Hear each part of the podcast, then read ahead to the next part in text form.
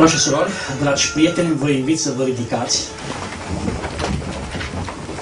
Aș vrea în această după masă să citesc un cuvânt din Cartea Sfântă, din Epistola Sfântului Apostol Pavel către Efeseni, capitolul 3, de la versetul 14 și până la 21. Iată de ce zic îmi plec genunchii înaintea Tatălui Domnului nostru Isus Hristos, din care își trage numele orice familie în ceruri și pe pământ și îl rog ca, potrivit cu bogăția slavei sale, să vă facă să vă întăriți în putere prin Duhul Lui în omul din lăuntru, așa încât Hristos să locuiască în inimile voastre prin credință. Pentru că având rădăcina și temelia pusă în dragoste, să puteți pricepe împreună cu toți sfinții care este lărgimea, lungimea, adâncimea și înălțimea și să cunoașteți dragostea lui Hristos care întrece orice cunoștință ca să ajungeți plin de toată plinătatea lui Dumnezeu. Iar acelui ce, prin puterea care lucrează în noi, poate să facă nespus mai mult decât cerem sau gândim, gândim noi, a Lui să fie slava în biserică și în Hristos Iisus, din neam în neam, în vecii vecilor. Amin. Amin. Luați loc. Stimații mei, sunt uh, bucuros în această dupămasă să fiu împreună cu dumneavoastră în acest locaș. Uh, vedeți, uh, mi-a venit în minte, stând aici pe scaun, că un învățător, când intra în clasă, de ce rețineți că era învățător, copiii erau micuți, clasele 1-4, întotdeauna când intra în clasă, intra și își scotea pălăria din cap și saluta foarte respectuos copiii. Îi saluta așa cu respect. Și cineva a zis, domnule, dar ce rost are că până la urmă niște prunci? Să ai atâta respect pentru ei. Și mă uit aici, unul îmi zâmbește deja dintre prunci. Și, și ce-a zis învățătorul? Eu am atitudinea asta și tratez ca pe niște oameni mari, pentru că nu știu, când ei vor ajunge mari, unii din ei vor fi dascăle, alții vor fi profesori, alții ingineri, alții medici, de ce nu? Alții miniștri, poate. Și respect e pe acum. Ei, mi-am adus aminte de întâmplarea asta că am intrat aici și vedem aici această lucrare și vreau să vă respect de pe acum, pentru că aici va fi un loc unde Domnul va fi proslăvit. Amin. Vedeți, să vedem cerul pe de o parte, dar este o mare diferență între o ruină și ceea ce este aici, nu? Ruina este ceva la simțit, ceva la apus. Una din caracteristicile ruinei este aceea că îți aduce aminte. Când treci pe lângă o ruină, îți aduce aminte. Băi, aici a fost casa lui Cutare, sau aici a fost sediul CAP-ului. Îți aduce aminte, ruina îți aduce aminte. Ei, vreau să vă spun că aici este o mare diferență, pentru că aici va fi locul și este locul unde Dumnezeu vorbește. Amin. Chiar dacă nu e gata și vedeți cerul, păi dar noi când venim la casa Domnului, venim pentru cer. Așa că aș vrea ca Domnul în această zi să ne binecuvânteze. Aș vrea să binecuvânteze și frații din această localitate și să-i ajute Domnul să termine adunarea asta, casa asta de închinare. Și vreau să vă mai spun ceva. Cel mai important nu este locașul fizic. Indiferent cât e de mare, indiferent cât e de somptuos, indiferent cât e de pictat, nu asta te face fericit și mântuit. Ci cel care te face fericit și mântuit e Dumnezeu. De aceea, Aș dori în această zi ca Domnul să se atingă de noi. Aș vrea să ne concentrăm gândurile și aș vrea să aduc un mesaj în aceste cuvinte. Hristos să locuiască în inimile voastre prin credință. Aleluia. Din asta, din cuvântul ăsta aș vrea să vorbesc. Hristos să locuiască în inimile voastre. Ei, zice Biblia în Eclesiastru cu 10 cu 2 că inima înțeleptului îi la dreapta lui. Și acum vă rog frumos să vă puneți mâna la piept. Unde vă bate inima? Am întâlnit pe cineva în viață, în Baia Mare, o persoană care avea inima în dreapta. Dar are cineva inima în dreapta de aici? Să mă să nici nu înțeleg. Și a mea în stânga. De ce zice Biblia că inima înțeleptului e la dreapta? ce cuvântul Domnului în Psalmul 16, versetul 8. Zice, am necurmat pe Domnul înaintea ochilor mei.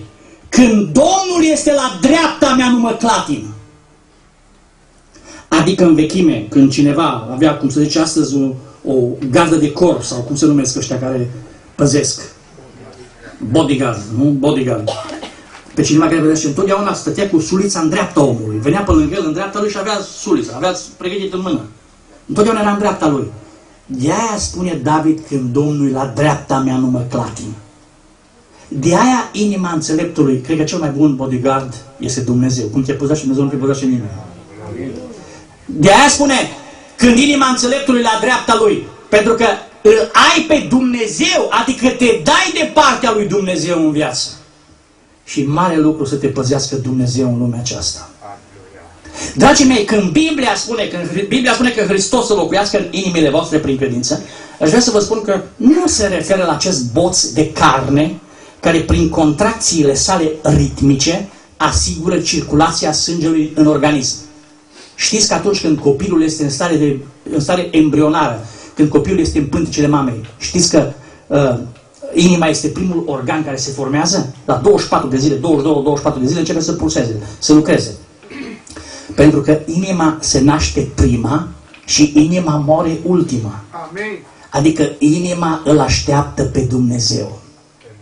Deci, când vorbim din Biblie, cuvântul inimă nu se referă la acest organ intern al, și central al aparatului circulator, ci cuvântul inimă vine din latinescul anima, care înseamnă suflet.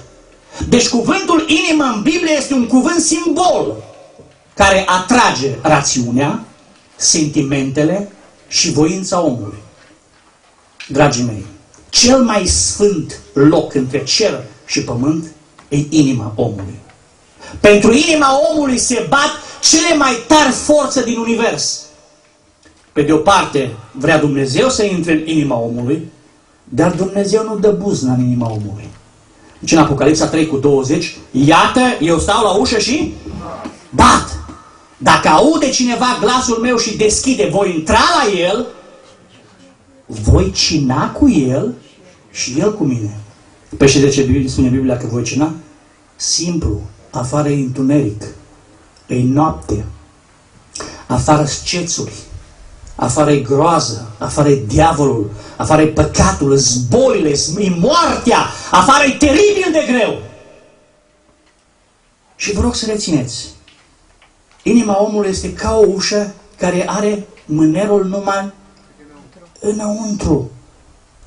Deci, Domnul așteaptă să intre. Să știți că diavolul dă și buzna în inima unui om. Odată, la școala de minicală, un dascăl a vorbit copilașilor despre Domnul Hristos, cum te protejează și, uh, și învățătoarea a avut, de la școala dominicală a avut următoarea idee. Ce faci tu când vine diavolul și bate la ușă? Când nu-i Hristos, te duci la ușă și, și nu-i Hristos, că e diavolul, ce faci? Și fetița a răspuns așa, cu sclipire, de ce? Mă duc înapoi și îl chem pe Domnul Iisus să deschide ușa. Ce bine ar fi să-L primim pe Domnul Hristos în inima noastră și apoi să lăsăm pe El la ușă. Să trăim din toată inima pentru Dumnezeu în viața aceasta. Și să înțelegem, dragii mei, că în inima omului este cea mai mare avere. Cea mai mare avere nu în contul omului, cea mai mare avere nu pe grădina lui, cea mai mare avere nu în garajul lui, cea mai mare avere nu în casa omului, cea mai mare avere e în inima omului. Că acolo e omul.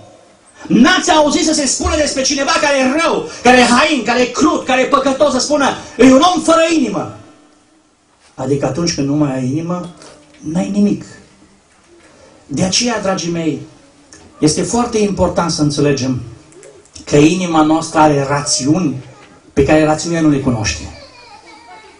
Rațiunea spune, bă, dacă ești un om bogat, atunci ești fericit. Inima spune, nu, degeaba îmi dai toate bogățile din lume. Pentru mine bogăția e Hristos. Dacă rațiunea spune, bă, cel mai frumos lucru este să trăiești în plăcere, să faci ce vrei, inima îți spune, degeaba mă ofer plăcere. Inima are rațiuni pe care rațiunea nu le cunoaște. Inima spune, dă-mi-l pe Dumnezeu. Pentru că inima noastră nu se odihnește decât atunci când se odihnește în Dumnezeu. Slăvit să fie numele Domnului. De aceea, dragii mei, aș vrea să vedem în primul rând cum este inima în care nu locuiește Dumnezeu? Cum e inima în care nu locuiește Dumnezeu? Inima în care nu locuiește Dumnezeu este înșelătoare. În Eremia 17 cu 9 spune, inima este cum? Nespus de înșelătoare și de Desnădăjduirea, nu e rea, e desnădăjduirea, nu e înșelătoare, e nespus de înșelătoare, adică cuvintele nu-ți în cap ca să descrie ce înseamnă inima omului. Vreau să vă spun, dacă v-aș pune întrebarea, nu numai la cei care sunteți aici, la toți oamenii din Culcea, cine n-ar vrea să ajungă în rai? Cine vrea să meargă în iad? Vreau să vă spun că și alții care nu cred în iad și ar zice că n-ar vrea să meargă acolo, când aș pune întrebarea asta. Câți ar vrea să ajungă în rai, nu? așa -i? Vreau să vă pun întrebare. Cine vrea să ajungă în rai cu Dumnezeu mâna sus? Toți ați vrea, slăvit să fie Domnul. Însă ascultați-mă, nu e rău că vreți asta, foarte bine și eu vreau.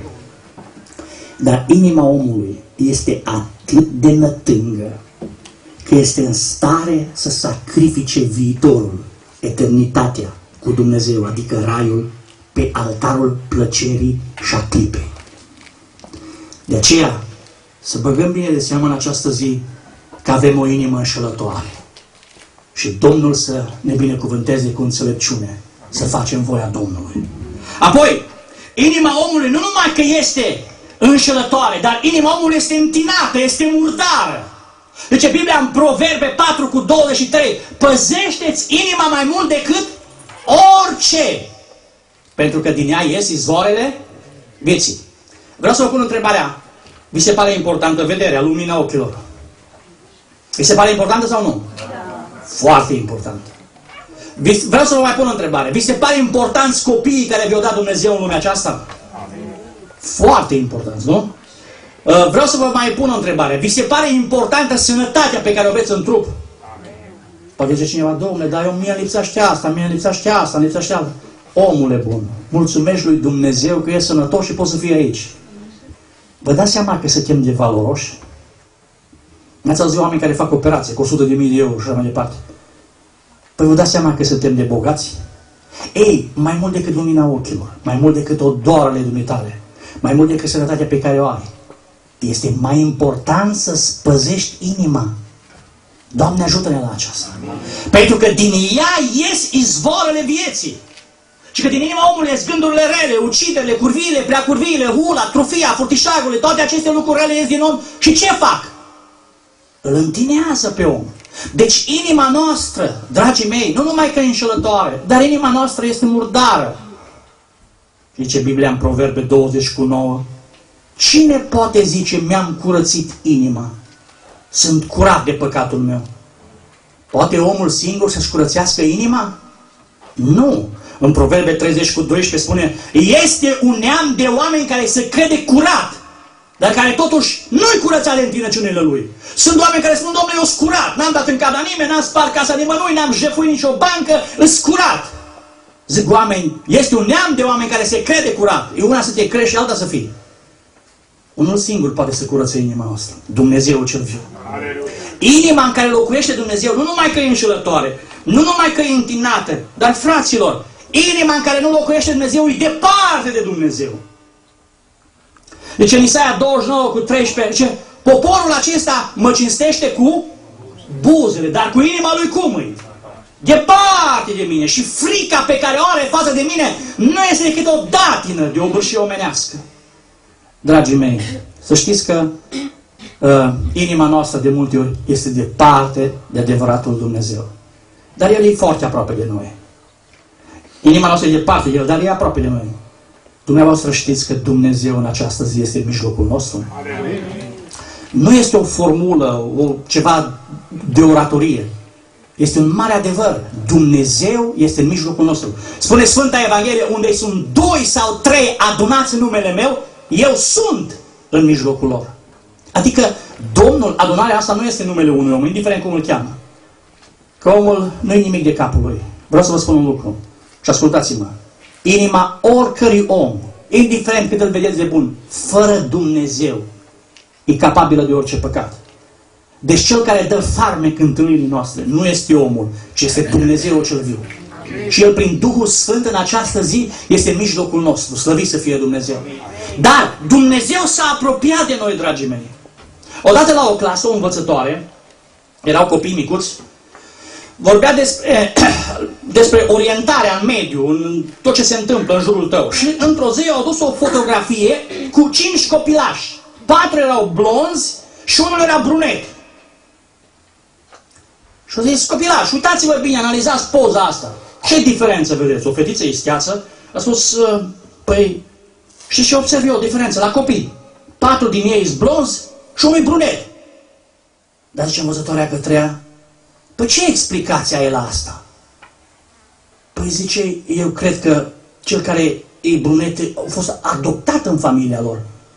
Dar un alt copil dintre colegii ei spune, dar ce înseamnă un copil adoptat? Dar tot fetița aia zice, doamna învățătoare aș putea să răspund eu, pentru că și eu sunt adoptată în familia unde sunt. Ce da, cum să nu? Și fetița le-a explicat copiilor, în prezența învățătoarei, că până la urmă și învățătoarea a rămas surprinsă și a zis, nici eu nu puteam să dau o explicație mai bună ca asta. Și ce a spus fetița? Deci, un copil, diferența între un copil care s-a născut natural în familie și un copil adoptat este următoarea. Deci, copilul natural a fost purtat în pântecele mamei lui. Zice, dar copilul care a fost adoptat în familie a fost purtat în inima mamei lui. Zice învățătoarea, băi, nici eu nu puteam să răspund așa bine. Ei, vreau să vă spun ceva în această zi și ascultați-mă. În inima lui Dumnezeu, în uriașa inima lui Dumnezeu, care freamătă de iubire pentru fiecare din locul acesta. Dumnezeu ne-a purtat pe toți. Dumneata știi că ești în inima lui Dumnezeu în această zi. Poate va spune cineva, Dumnezeu, dar câte rele am făcut eu, câte păcate am făcut. N-ai păcătuit dumneata cât poate să ierte Iisus Hristos Domnul. Dumnezeu și-a arătat dragostea. El s-a apropiat de tine. Am o întrebare în ziua de astăzi. N-ai vrea să-ți deschizi inima pentru El și să primești binecuvântarea Lui? Deci inima în care nu locuiește Dumnezeu este înșelătoare, este întinată, este departe de Dumnezeu și încă ceva. Inima în care nu locuiește Dumnezeu este neliniștită. Am întâlnit pe cineva în viața asta, om în societate, suspus, uh, și el și nevastă sa, funcții de birou, doi copii inteligenți la facultate amândoi, vile, mașini și așa mai departe. Și mi-a spus o dată, ce domnule, trebuie să fiu sincer cu dumneata. Deci am tot ce vreau, tot ce îmi trece prin minte familie bună, posesiuni materiale, condiție în societate, tot ce vreau. Dar am un gol în sufletul meu. Am o neliniște în viața mea. Dragii mei, fiecare om, fiecare ființă umană poartă un gol despre care spunea Blaise Pascal, că este de forma lui Dumnezeu. Unii încearcă să introducă în golul acela bogăție și nu sunt fericiți. Alții încearcă să introducă în golul acela plăcere și nu sunt primiți. Pentru că lumea asta e ca apa sărată. Și ce se întâmplă când bei apă sărată? Să sete și bei apă sărată. Și ce se întâmplă? Să mai sete. Singurul care poate să umple golul ființei noastre este Dumnezeu cel viu. Și vă rog să ascultați ce spune cuvântul lui Dumnezeu la 1 Ioan, 1 Ioan capitolul 3, de la versul 19. Prin aceasta vom cunoaște că suntem din adevăr și ne vom liniști inimile înaintea Lui. Ori în ce ne osândește inima noastră, căci Dumnezeu este mai mare decât inima noastră și cunoaște toate lucrurile. Fraților, unul singur e mai mare decât inima omului.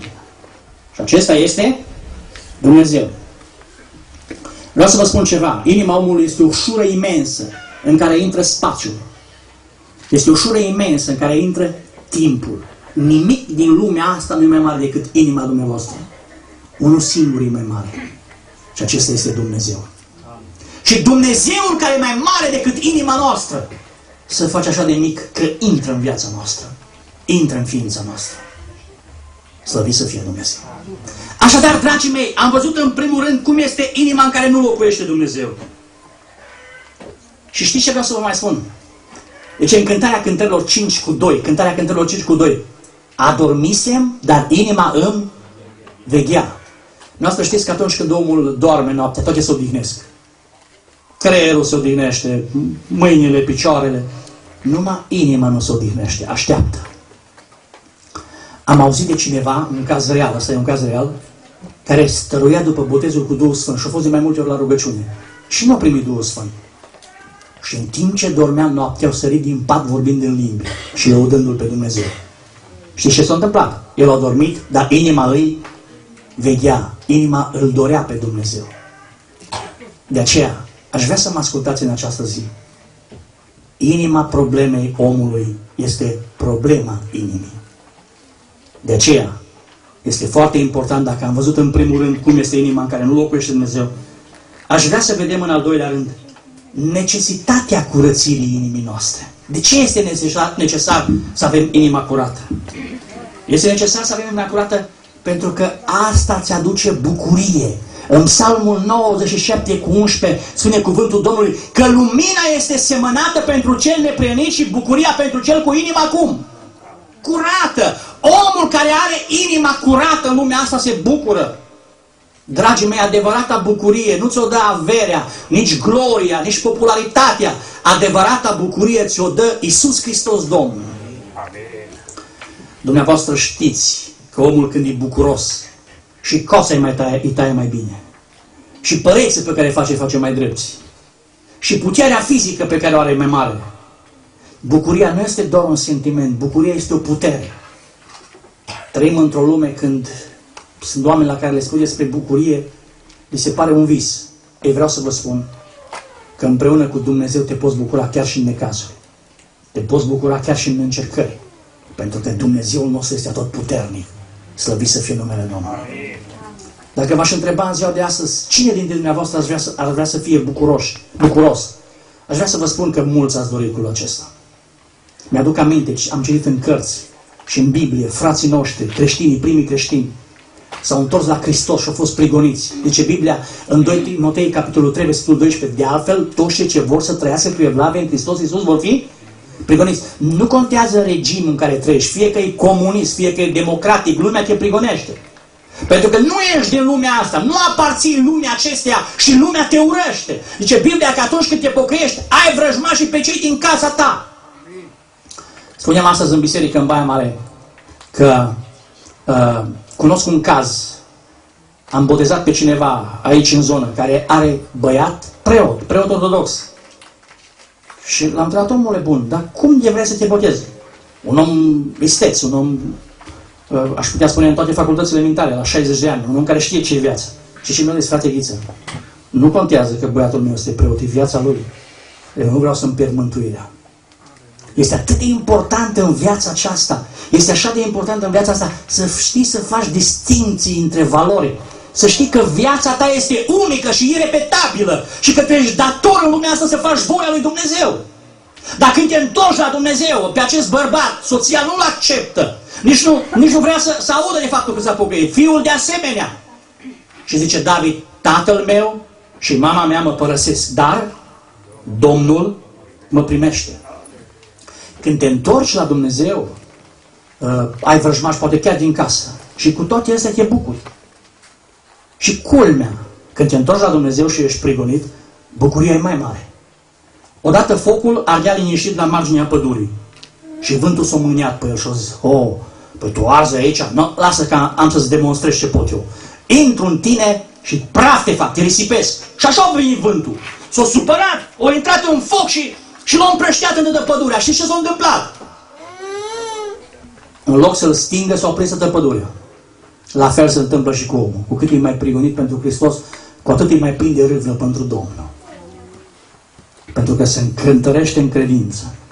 Frații noștri, primii creștini, mergeau la moarte ca la nuntă, cântând și lăudându-L pe Dumnezeu.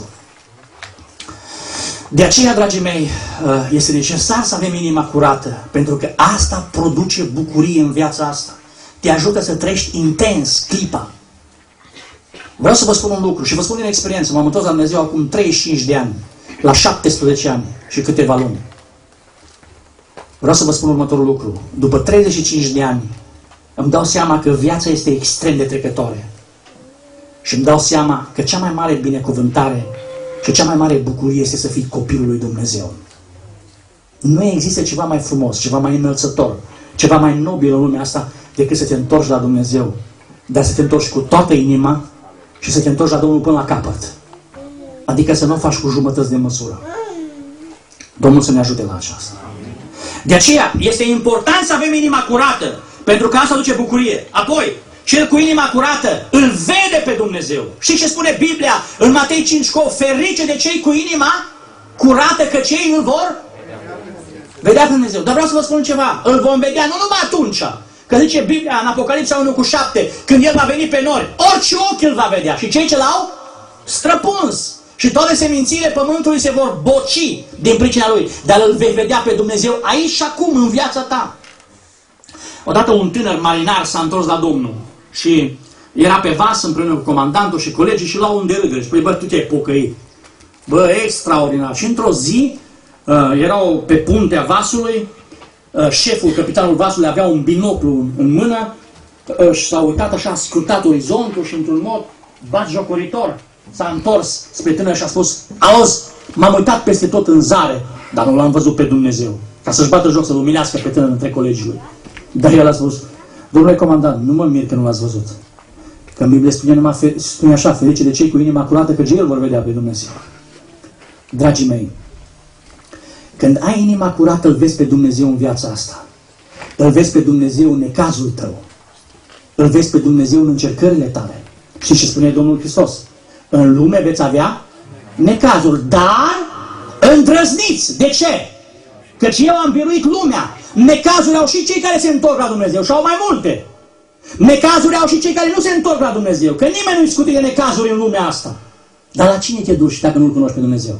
Dacă n-ai reazim în Dumnezeu, la cine te duci? Dumnezeu este aracul pe care se sprijină viața noastră. Dumneavoastră știți că, de exemplu, dacă văd acolo o mașină roșie, afară, dacă pornești mașina aia, știți că mașina merge, consumă benzina și nu face niciun pas. Ei, așa e omul fără Dumnezeu. Își cheltuiește viața, își cheltuiește viața pe nimic. Stă pe loc și cheltuiește viața. Mașina asta n-ai cumpărat-o și n-ai introdus carburant în rezervor ca să meargă în golă. Nu de aia ai cumpărat-o. Noi nu suntem creați ca să mergem în golă, să mergem în hău. Noi suntem creați să trăim pentru Dumnezeu. Slăvit să fie Dumnezeu. De aceea, aș vrea să ne deschidem inima, să-L vedem pe Dumnezeu în viața asta. Pentru că viața cu Dumnezeu este superbă. Și apoi, este foarte important, frați și surori, să avem inima curată, pentru că în inima curată se păstrează cuvântul Domnului. Spune în Luca 8 cu 15 că sămânța care a căzut în pământ bun sunt cei care au inimă cum? Curată și fac rod în răbdare. Unul 30, altul 60 și altul 100. Eu nu știu cu rod de 100 numai pe unul. Și care e ăsta? Hristos Domnul. În rest, noi ăștia mai năgăjiți, rodim 30, alții 60. Dar nu contează cât rodești. Vreau să vă spun ceva. Nu contează capacitatea omului. Contează integritatea omului. Nu contează că nu ești mare cântăreț, sau mare predicator, sau mare bogotan, sau nu știu ce.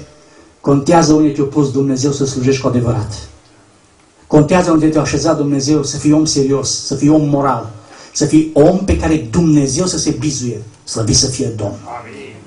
De aceea, frați și surori, aș vrea să înțelegem în această zi că uh, este, este foarte important să ne deschidem inima și să vedem, după ce am văzut, cum este inima în care nu locuiește Dumnezeu, că e înșelătoare, întinată, departe Dumnezeu neliniștită. Am văzut în al doilea rând că e necesar, necesitatea unei inimi curate. De ce? Oferă bucurie, îl vezi pe Dumnezeu, păstrezi cuvântul în inimă și aduci roadă. Aș vrea să vedem în al treilea rând cine poate curăți inima noastră. Cine poate curăți inima omului? Vreau să subliniez următorul lucru. Că Dumnezeu se uită la inima ta. El citește în inima noastră ca într-o carte deschisă. Frați și surori, vreau să vă spun în această zi că Dumnezeu se uită la toți. Noi nu-L vedem cu ochii ăștia, dar Dumnezeu ne vede pe fiecare în parte. Noi pe cei care vedem, îi vedem, era un frate în zona Lăpușului, un om bătrân și necăjit a trecut prin viață, a avut o mulțime de copii. El avea o vorbă, mi-a rămas minte vorba lui. Deci până la cămașă ne cunoaște noi, de la cămașă încolo ne cunoaște Dumnezeu. Eu vreau să vă spun că Dumnezeu cunoaște dincolo de cămașă. Dumnezeu vede ce în noi și citește ca într-o carte deschisă. Nu numai că Dumnezeu se uită la inima noastră, Dumnezeu se uită la inimă. Știți că atunci când Dumnezeu a îngăduit să fie ales David împărat, o zis Dumnezeu lui Samuel, auzi, du-te la Betlehem și adu jertfă, dar la jertfă să poftești și pe Isai și pe feciorii lui, pentru că pe unul dintre băieții lui l-am ales ca împărat. Știți câți băieți au avut? David. Uh, da, uh, câți băieți au avut? Isai. O băieți. Și câți au venit la jertfă? Șapte. Au intrat Shama, Abinadab, Eliab. Pe fiecare când l-a văzut Samuel, o zis, bă, ăsta e. Soliz, aveau de la un număr la altul un hotar, arătau bine. Și părând, părând, o Dumnezeu, nu e ăsta, nu e ăsta. Trecut al șaselea, nu e nici al șaselea. O trecut al șaptelea. Ce Domnul nu e nici ăsta. Și Samuel s-a îndreptat spre Isai și a zis, păi omule, vreau să întreb și am, tu mai ai vreun băiat? Mai am unul, e cel mai mic, e la oi. La miroasa oaie. O zice, adă că ăla e bun, nu care miroasa Kelvin Klein. Sau a Kenzo. sau a Jean-Paul Gloter. adă că ăla e bun aici. Și știți ce spune Biblia? Zice, 1 Samuel 16 cu 7. Îmi place mult versetul acela. Zice că omul se uită la ce izbește? Privirile, ochii. Dar Dumnezeu unde se uită? La inimă. Nu numai că Dumnezeu privește inima omului, dar spune în Biblie că Dumnezeu cercetează inima omului. Poate Dumnezeu te-a cercetat prin binecuvântări. Și că bogatul ăla nebun din Evanghelie l-a cercetat Dumnezeu cu binecuvântări. Atât i-a dat Dumnezeu până când o zis omul, băi, dar ce să fac? Uită, din pricina zgârceniei, nu da din roadele din anul precedent. Din pricina îndurării lui Dumnezeu, nu, așa de multe au avut, a fost un an, poate ca și ăsta, în România, un an foarte bogat. Nu mai avut unde să-și pună o hambară, nu mai, avut, nu mai fost încăpătoare hambarele. Și am o întrebare. Păi la un om zgârcit, de ce de Dumnezeu? De ce de așa de mult Dumnezeu când are să une unde să mai pună?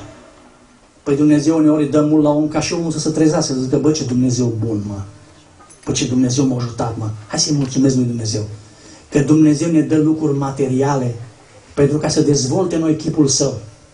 Ascultă-mă, pâinea pe care o cumperi pentru tine, aia e pâine și satură trupul tău, dar pâinea pe care tu dai bani și o cumperi și o dai altora, pâinea aia satură sufletul tău.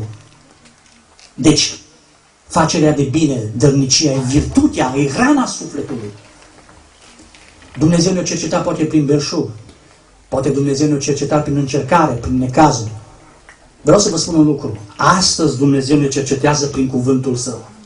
Prin tot ce auzim astăzi, Dumnezeu vorbește ființelor noastre. Slăvit să fie Dumnezeu. Dar Domnul, nu numai că se uită la inimă, nu numai că cercetează inima, dar vreau să vă spun un alt lucru și anume că Dumnezeu este acela care locuiește în inima noastră. Așa cum ați auzit din textul acesta, locuiește în inima noastră. Și vreau să vedem câteva versete din Biblie, să le urmărim împreună și să vedeți ce face Dumnezeu. Fapte 2 cu 37. În ziua cinzecimii, Petru a predicat. N-a fost un om școlit, n-a fost un om extraordinar, nici bogat, dar a predicat prin Duhul Sfânt. Vreau să vă spun un lucru. Poate să fie omul să aibă o mie și una de școli și de facultăți și o mie și una de straie. Când vorbește Dumnezeu, Dumnezeu vorbește și printr-un om simplu. Când vorbește Dumnezeu și arată slava. Și o predicat Dumnezeu prin Petru. Și știți ce spune Biblia? În fapte 2 cu 37. O rămași cum? Străpun și în inimă. Și au zis, fraților, ce să facem? Deci iată că mai întâi Dumnezeu străpunge inima, atenție! Dumnezeu străpunge inima și nu curge sânge din ea. Pentru că Dumnezeu tornă har în inima omului. Dumnezeu tornă îndurare în inima omului. Aș vrea ca Domnul să străpungă inima noastră în această zi. Pentru că Dumnezeu are îndurare și milă pentru fiecare dintre noi. Nu numai că Dumnezeu străpunge inima, dar vreau să vă mai spun ceva.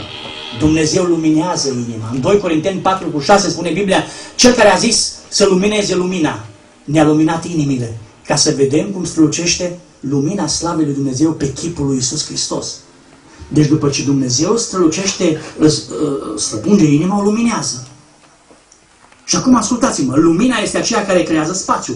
Datorită luminii poți să apreciezi cât e de mare sala asta. Lumina creează frumosul. Datorită luminii poți să distingi culorile, nu? Pentru că vorba lui Goethe, culoarea este rana luminii. Pentru că lumina este alcătuită din câte culori? Din șapte culori. Deci, ă, culoarea e o rană a luminii, nu?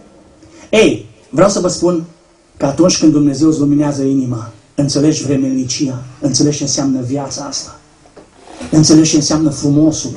Știi că frumosul nu e frumosul care îl zic oamenii. Și cum zic oamenii? Oamenii au redus frumosul la plăcere. Și spun oamenii, auzi, de ce frumos? Nu ce e frumos. Frumos e ce-ți place, nu e adevărat. Asta e fals. Oamenii au redus frumosul la plăcere. Frumosul în sinea lui nu e suficient. el poate să fie și de la Dumnezeu, dar frumosul poate să fie și de la diavolul. De aia spune Biblia că tu ești cel mai frumos dintre oameni. Pentru că adevărata frumusețe este Isus Hristos Domnul. Slăvit să fie numele Lui. Apoi, după ce El străpunge inima, o luminează, frați și surori, și ce face? În Galateni 4 cu 6 spune că pune în inima noastră Duhul Sfânt, care ne face să strigăm Ava, adică cum? Tată. Știți că cuvântul Ava mai apare încă în Romani 8 cu 15 și este din aramaică, care înseamnă tăticule. Știți că atunci când copilul vrea să, să-ți câștige ceva, vine la tine și spune, tati sau tăticule, că te iubesc. Ei vreau să vă spun că Dumnezeu ne face intimi. Adică El devine tăticul tău, cel care te protejează, cel care te ajută. Dragii mei, creștinul, deja ne lăudăm cu creștinismul, spunem, domnule, noi suntem creștini de 2000 de ani, nu e adevărat. Creștinii, noi nu suntem creștini nici, poate ai 50 de ani, nici de 50 de ani nu ești creștin. Creștin ești în clipa când Duhul Sfânt intră în inima ta. Amin. Oameni buni, ascultați-mă. Creștinii nu se nasc, creștinii se fac. Deci trebuie să ai o zi în viață în care să te întâlnești cu Marele Dumnezeu care zice cerul și pământul. 99,1% am auzit, aproape, aproape, aproape 100% dintre români se declară creștini. Spune ălea care dorme în șanț, șanțul e hotelul diavolului, ăla care e hotelul diavolului spune că tu ești păgân, e în stare să-ți dea în cap. Eu păgân, neam de neamul meu a fost păgân. Dragii mei, să nu ne înșelăm. Creștinul e ăla care are în inimă Duhul Sfânt, care își recunoaște păcatul și care se întoarce la Dumnezeu. Slăvit să fie Dumnezeu. Apoi, un alt lucru care se întâmplă. Deci Dumnezeu străpunge inima, o luminează, trimite Duhul Sfânt. Apoi, în fapte 15 cu 9, spune că Dumnezeu l-a curățit inimile prin credință. Adică Dumnezeu îți curăță inima. Și după ce Dumnezeu ți-o curățe, este un verset care îmi place foarte mult în Proverbe 14 cu 10. Deci inima își cunoaște necazurile și niciun străin nu se poate amesteca în bucuria ei. Deci când te întorci la Dumnezeu, inima, uh, chiar dacă ai necazuri, te bucuri și necazuri. Și niciun străin, adică străinul diavolul, nu se poate amesteca în bucuria inimii tale. Nimeni nu mai poate strica această bucurie care este din Duhul Sfânt. Apoi, și ce se mai întâmplă după ce Dumnezeu curăță inima? Se mai întâmplă ceva. Dumnezeu, spune în Filipeni 4 cu 7, ce nu vă îngrijorați de nimic, ci în orice lucru aduceți cererile voastre la conștiința lui Dumnezeu prin rugăciuni și cer cu mulțumiri. Și pacea lui Dumnezeu care întrece orice pricepere vă va păzi inimile și gândurile în Hristos Iisus. Adică Dumnezeu după asta, după ce străpunge inima, după ce o luminează, după ce trimite Duhul Sfânt, după ce o curăță și face o, o reparație generală, Dumnezeu toarnă pacea în inima omului. Și ai liniște și în fața morții. Și nu te mai temi. Și ești plin de bucuria mântuirii. Asta face Dumnezeu. Așadar, am văzut cum este inima în care nu locuiește Dumnezeu. Am văzut necesitatea curățirii inimii. Am văzut în al treilea rând cine poate curăți inima noastră. Aș vrea să subliniez în al patrulea rând și în încheiere ce trebuie să facem cu inima noastră. Să o dăm lui Dumnezeu. Zice în Proverbe 13 cu 26. Fiule, dăm inima ta mie și ochii tăi să găsească plăcere unde? În căile mele. Atenție, spune fiule, adică și cei tineri trebuie să-și dea inima lui Dumnezeu. Toți trebuie să ne dăm inima lui Dumnezeu. Dar știți ce vreau să vă spun astăzi? Dumnezeu vrea să-i dăm inima, dar în întregime. Nu, El nu vrea un loc în inima noastră. Mulți ar vrea să slujească pe Dumnezeu să dea un loc în inimă, dar nu se poate. Am un prieten chirurg în Sighetul Marmației, l-am botezat în urmă cu vreo 18 ani, și îmi povestea, zice, frate, e atât de interesant și inteligent, o căsătorie Dumnezeu, un medic foarte bun. Uh, zicea, și pe vremea Ceaușescu făcea de la 3 până la 5 operații, un om în vârstă, acum către 60 ceva de ani, 70. Zicea, așa de inteligent ne-a construit Dumnezeu că ne-a dat un sistem dublu de comandă. Ne-a dat doi ochi, două urechi, două mâini, doi plămâni, două, două rinichi, două picioare. Doamne, fel, dacă se strică unul din sisteme, rămân celălalt și te mai descurci. Dar, interesant, Domnul nu ne-a dat numai o inimă, nu două. Ne-ar place să avem două inimi, să avem una de purtat, în care să intre plăcerea, minciuna, șmecheria, și să avem una de sărbătoare, când venim la adunare. Că ce zice Biblia? Cine are inima bună să cânte, să laude pe Domnul. Dar Domnul ne-a dat numai o inimă. Fraților, ce facem cu inima noastră? Aici este problema. Ce facem cu inima noastră? Vă rog să rețineți, Dumnezeu nu vrea un loc în inimă, ci vrea inima în întregime. Slăvit să fie Domnul. N-ai vrea în această zi să-ți dai inima lui Dumnezeu? Dar, nu numai că Dumnezeu vrea să-i dăm inima, dar vrea să-i o dăm de plin. Și vreau să închei cu un verset din 2 Cronici 16 cu 9. Domnul își întinde privirile peste tot pământul ca să sprijinească pe ceea căror inimă este cum? Întreagă a lui. Dicea un doctor, dicea că după fiecare bătaie a inimii, după fiecare bătaie a inimii, Dumnezeu, inima se îndreaptă spre Dumnezeu și spune, Doamne, să mai bat odată, mai bate. Și iarăși bate și iară întreabă să mai bat. De unde știi că la următoarea bătaie a inimii tale, Dumnezeu nu spune inimii destul? De aceea vă invit în această zi să ne dăruim inima lui Dumnezeu. Amin. Să o dăruim de plin. Și Domnul să ne umple de Duhul Sfânt.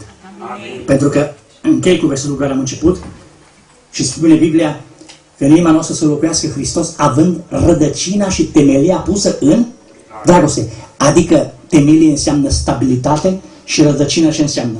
De ce este rădăcina copacului? Ca să tragă viață. Deci în Hristos avem și stabilitate și viață. El să ne binecuvânteze pe toți. Amin. Amin.